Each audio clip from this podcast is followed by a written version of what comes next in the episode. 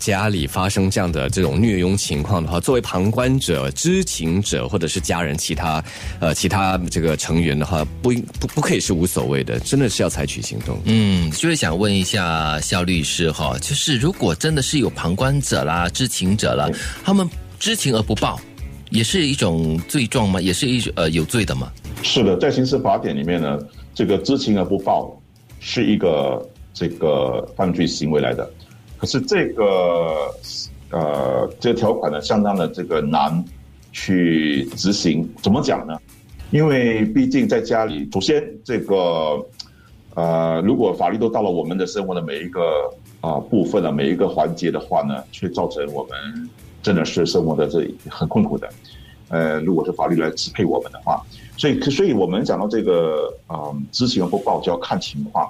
如果是是说这个，好像我们最近发生了一个案子，我们之之前有谈过的，就是说，呃，这个夫妻啊，这个女方这个有这个凌虐这个他的女佣，男方置之不理，知道没有帮忙，没介入，甚至有一点，甚至一种这个避而不见，一种怂恿这样的一个情况底下，那么男方我们也知道，最后他也罪名成立，因此，所以这个讲到说，嗯。知情的播报只要看情况，有些情况就，好像辅导老师，如果辅导老师现在有有这个呃这个这个他的学生啊或怎么之类跟他反映这种情况，他却不去报的话，他也也有责任的。医生也是如此。那近期这个随着这个内容的这个事件的一直的上升，医生的这种知情所谓的知情而不报，或者甚至明知道可以应该追问下去而没做这样的工作的话，可能。这个医生也会有这个责任。嗯，至少他们是直接跟这个女佣有过接触的，好像刚才肖律师所提到的这些人。如果比如左邻右舍，又或者是我我是亲戚，我呃偶尔来探访，然后发现哎这个女佣有点状况，在这样的情况之下，又又怎么看呢？在法律上？那当然，我们只是呃，好像你刚才讲的那个例子啊，德明，就是说，如果看到发生这种事情，有点。怀疑啊，啊，这就不至于说，呃，我不报了，因为这种很多事情都可能会发生，女佣可能也会受伤或之类的，家政嘛，可能煮饭的时候烧伤也说不定，所以，呃，回到我们第一个基础，刑事案要定这个立案的话，必须有两个元素，一个就是意识，另外一个是行动。嗯，如果我这个明知道说有犯罪，却而为了保护。肇事者不去报，这个肯定是知情而不报，肯定是被要被呃处理的。嗯嗯嗯。我在想，如果是邻居的话，如果你常常就是几乎每一天都要听到一些声音、呐喊声啊、呼救声，对对，那你可能或者是他们争吵的。要声声音的话，可能你就要稍微提高警惕一下了，稍微注意一点点了。我在想，雇主和女佣应该不会争吵，只是被挨骂而已。对，就听到听到他每天都有在被骂。哦，对。那作为邻居可以怎么做呢？如果真的是听到这些东西的话，报警。我没有办法听而不闻嘛，对不对？报警会太极端一点。对啊，还是说我我我我通知人力部？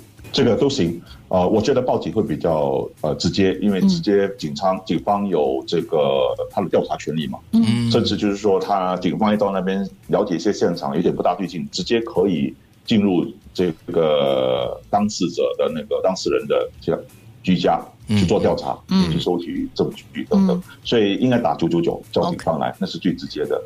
啊，人力局官员的第一可能还有这就有所局限，他毕竟不是。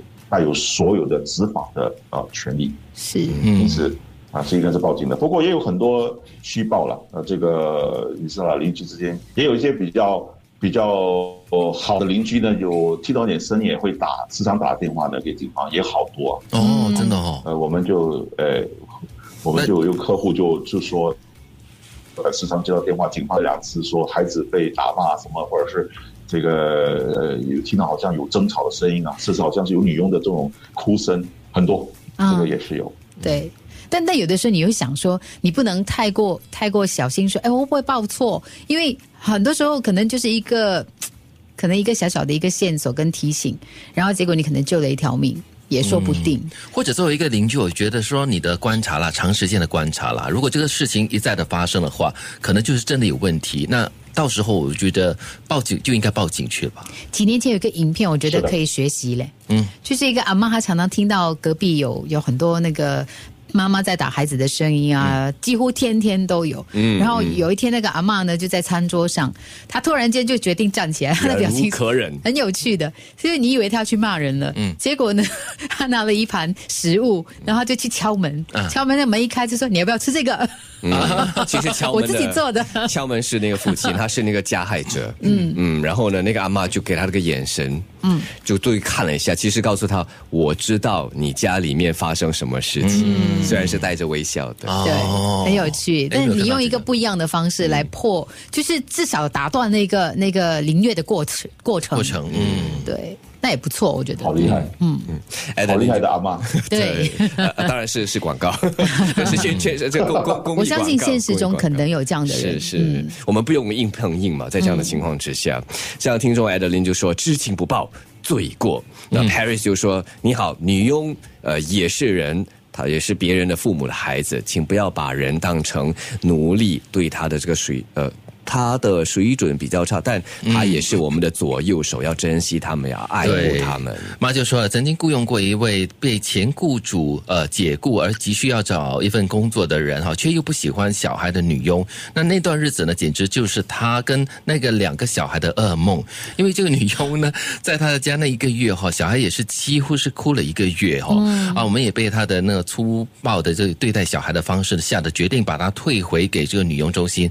想不到他竟然在隔天的早上自己收拾行李跑回女佣中心，还反过来告这个骂他们一状哈、哦，就说他们不给他吃饭呐、所以就决定离开。